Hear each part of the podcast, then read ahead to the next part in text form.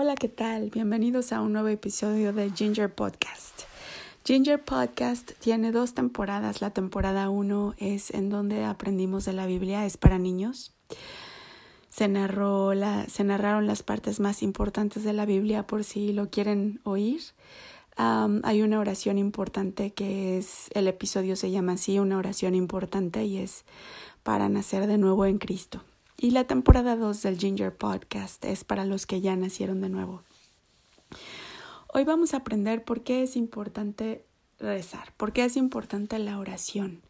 Y al decir rezar no me refiero a repetir lo mismo sin intención, em, sino a decir palabras llenas de intención y llenas de poder, inspiradas por el Espíritu Santo.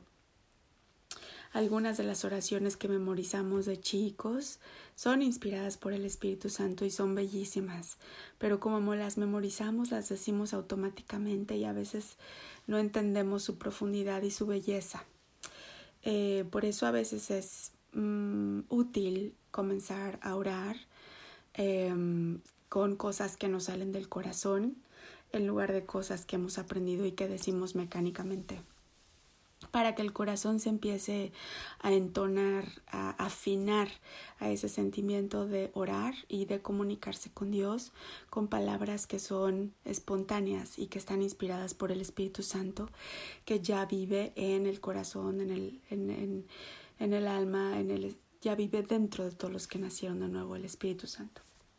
Ok, entonces hoy eh, les voy a contar por qué es importante orar. Es importante orar porque nosotros al nacer de nuevo somos reyes y sacerdotes, como lo dice la Biblia, you are a king and a priest. Eres un rey y un sacerdote, una reina y una sacerdotisa. Entonces quiere decir que tenemos todo el poder y toda la autoridad que Dios nos da. Así es como enseñaba nuestro Señor Jesucristo con autoridad.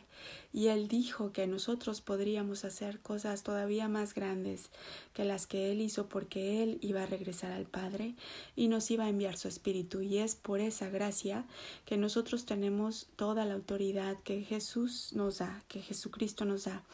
Entonces te lo tienes que empezar a creer. Tú tienes la autoridad de un Dios y tú puedes cambiar la realidad alrededor de ti con palabras bajo la autoridad del Espíritu Santo. Hay otras autoridades por ahí que son las autoridades de los New Age, eh, los que dicen que hay que decretar y este todas esas sí sí tienen algo de autoridad pero son autoridades menores la autoridad de Dios Todopoderoso, mediante su Hijo Jesucristo, es una autoridad que reina sobre toda autoridad y todo principado espiritual y que se manifiesta en el plano material.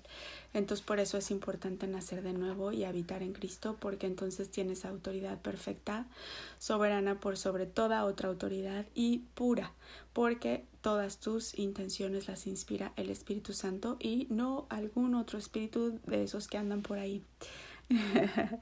bueno, entonces, ¿por qué es importante hablar? En muchas partes de, de la Biblia se ejemplifica cómo Dios, nuestro Señor Padre, le decía a los grandes hombres de Dios, di esto, haz esto. Dios no lo hacía por sí mismo, le decía a ellos que ellos lo tenían que hacer. Y te voy a dar un ejemplo en el Éxodo, en el libro de Éxodo,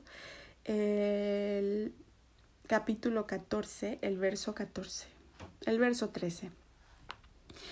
Aquí el éxodo es cuando ellos estaban escapando de Egipto, ¿no? El pueblo de Dios estaba escapando de Egipto y Moisés dijo al pueblo, no temáis, estad firmes y ved la salvación que Jehová hará hoy con vosotros, porque los egipcios que habéis visto nunca más para siempre los veréis. Jehová peleará por vosotros y vosotros estaréis tranquilos. Entonces Moisés les dijo, no, no hagan nada, Dios va a pelear por ustedes y ustedes tranquilos, ¿eh? Tranquilos. Eso es mucho lo que oímos como consejo hoy en día de mucha gente que te dice, Dios sabe por qué hace las cosas, tú tranquila, no hay necesidad, o tú tranquilo, no hay necesidad de, de orar tanto, ni de esforzarte. Y mira lo que contesta Jehová eh, a Moisés en el verso 15. Entonces Jehová dijo a Moisés, ¿por qué clamas a mí? Di a los hijos de Israel que marchen. y alza tu vara y extiende tu mano sobre el mar y divídelo, y entre los hijos de Israel por en, en medio del mar en seco. Es decir, Jesús le dijo, no, no, no, no, no, no me eches a mí toda la carga, tú hazlo. Tú alza tu vara, extiende tu mano sobre el mar y divídelo. Entonces Dios le da poder a su, a su, a su gente. En este caso nosotros ya somos sus hijos. En aquel tiempo Moisés todavía no lo era porque no, no había venido nuestro Señor Jesucristo. Pero este es el mensaje que quiero que entiendas. No todo lo va a hacer Dios. Dios está confiando en que nosotros los cristianos vamos a entender el conocimiento que viene de su palabra y saber el poder que está dentro de nosotros. Nosotros vivimos en un mundo que está en guerra, en guerra contra enemigos espirituales, y lo dice la Biblia. La guerra es espiritual. Ellos son muy eficaces, siempre se organizan, ellos hablan, ellos toman acciones. Y muchas veces los cristianos solo estamos confiando en que Dios lo va a hacer todo por nosotros. Y no es así, los cristianos debemos saber nuestro poder y tomar acción. Te voy a dar otro ejemplo. Claro, Dios hace muchas cosas por nosotros, no creas que todo nos lo deja a nosotros. Incluso en el verso 17 de ese mismo capítulo 14 dice, dice Dios, dice Jehová, y aquí yo endureceré el corazón de los egipcios para que los sigan, y yo me glorificaré en Faraón y en todo su ejército, en sus carros y en su caballería. Y sabrán los egipcios que yo soy Jehová. Entonces te digo, él le dijo a Moisés, tú alzas tu vara, tú divides el mar, ustedes cruzan y yo endurezco el corazón de los egipcios. Es un trabajo en equipo. No todo lo va a hacer Dios. Nosotros también tenemos la responsabilidad de adquirir poder y sabiduría. ¿Y cómo se adquiere? Leyendo la palabra de Dios. Este es el, este es el libro, la Biblia es el libro en donde viene todo el conocimiento, pero nos lo han disfrazado de religiones que a muchas veces no nos hacen sentido. Por eso es importante pedir a Dios el, su Espíritu Divino, que es el que nos explica las palabras, y también pasar tiempo con hombres y mujeres de Dios que son iluminados de ellos para que ellos nos enseñen. Todo esto que yo te enseño, a mí me lo enseñó Pastor Chris, que es un gran hombre y profeta de Dios. Entonces te voy a dar otro ejemplo. Dice en el Éxodo, en el capítulo 17, agua de la roca. Entonces, el verso 4. Entonces clamó Moisés a Jehová diciendo, ¿qué haré con este pueblo? De aquí a un poco me apedrearán. Y es que el pueblo tenía sed y le estaban reclamando a Moisés que no tenían nada que tomar. Y Jehová dijo a Moisés, pasa delante del pueblo y toma contigo de los ancianos de Israel, y toma también en tu mano tu vara con que golpeaste el río, y ve. Y aquí que yo estaré delante de ti sobre la peña en Horeb, y golpearás la peña, y saldrán de ella aguas, y beberá el pueblo.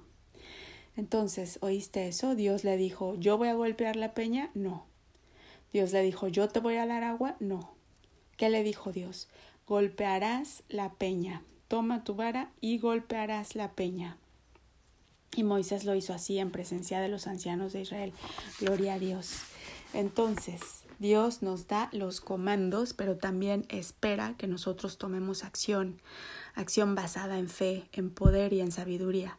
Entonces tú, como cristiano que ya naciste de nuevo, tienes algunas responsabilidades, porque ahora ya eres parte del reino de Dios y ya eres un rey y una reina.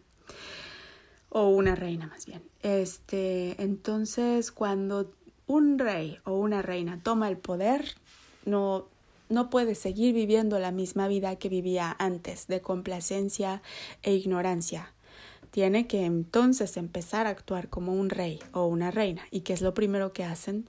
Tienen que saber bien las leyes, ¿no? Del pueblo, cómo funciona su, su país. Tienen que saber bien su constitución, tienen que saber cómo usar el poder. Es lo mismo, nosotros somos reyes y reinas en el reino de Dios. Tenemos que saber la constitución, que es la palabra de Dios, leer la Biblia tener el Espíritu Santo bien activo dentro de nosotros, lo puedes hacer también cantándole a Dios canciones de alabanza, eso activa mucho al Espíritu de Dios en ti cuando se las cantas de todo corazón. Puedes hacer algunas veces ayuno, que significa no comer ni beber nada, desde que te levantas como hasta las 4 o 6 de la tarde, como te sientas. Eso también te va dando más poder y va expandiendo tu espíritu. Tú tienes que empezar a expandir tu espíritu para que puedas albergar más sabiduría dentro de ti y más poder dentro de ti porque ahorita eres como una semilla. La semilla tiene que empezar a abrirse para que empiece a crecer el árbol que va a dar el fruto. De esa misma manera, cuando tú lees, oras, cantas y demás, te vas expandiendo, la semilla se rompe y va creciendo el árbol. Y entonces es así como los grandes hombres y mujeres de Dios, por ejemplo, extienden las manos y curan a la gente, porque ellos ya son grandes árboles capaces de dar mucho fruto. Yo deseo que tú des mucho fruto y lo profetizo sobre tu vida. Somos cristianos, estamos en los últimos días, eso también lo tienes que saber. Es momento de estar en guardia, empezar a tomar acciones. No podemos dormirnos en nuestros laureles, tampoco te tienes que estar preocupando todo el día porque con la fuerza de la fe la preocupación no tiene en nosotros cabida. Todo lo que hacemos lo sabemos, lo hacemos con el conocimiento de que rendirá fruto. Por Jesucristo nuestro Señor. Amén. Deseo que tengas un día muy bendecido y hasta el próximo capítulo. Invita a amigos y amigas a que sigan este podcast. Gracias, porque he de contarte que Facebook no nos deja anunciarlo eh, porque pues se trata de Dios y como estamos en una guerra han bloqueado todo lo que eh, es relacionado a este podcast. Entonces, por favor, ayúdenos a pasar la voz. Que estés muy bien.